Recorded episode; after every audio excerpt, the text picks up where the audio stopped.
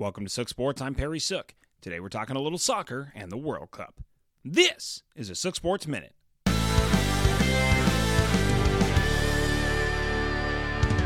More than a game.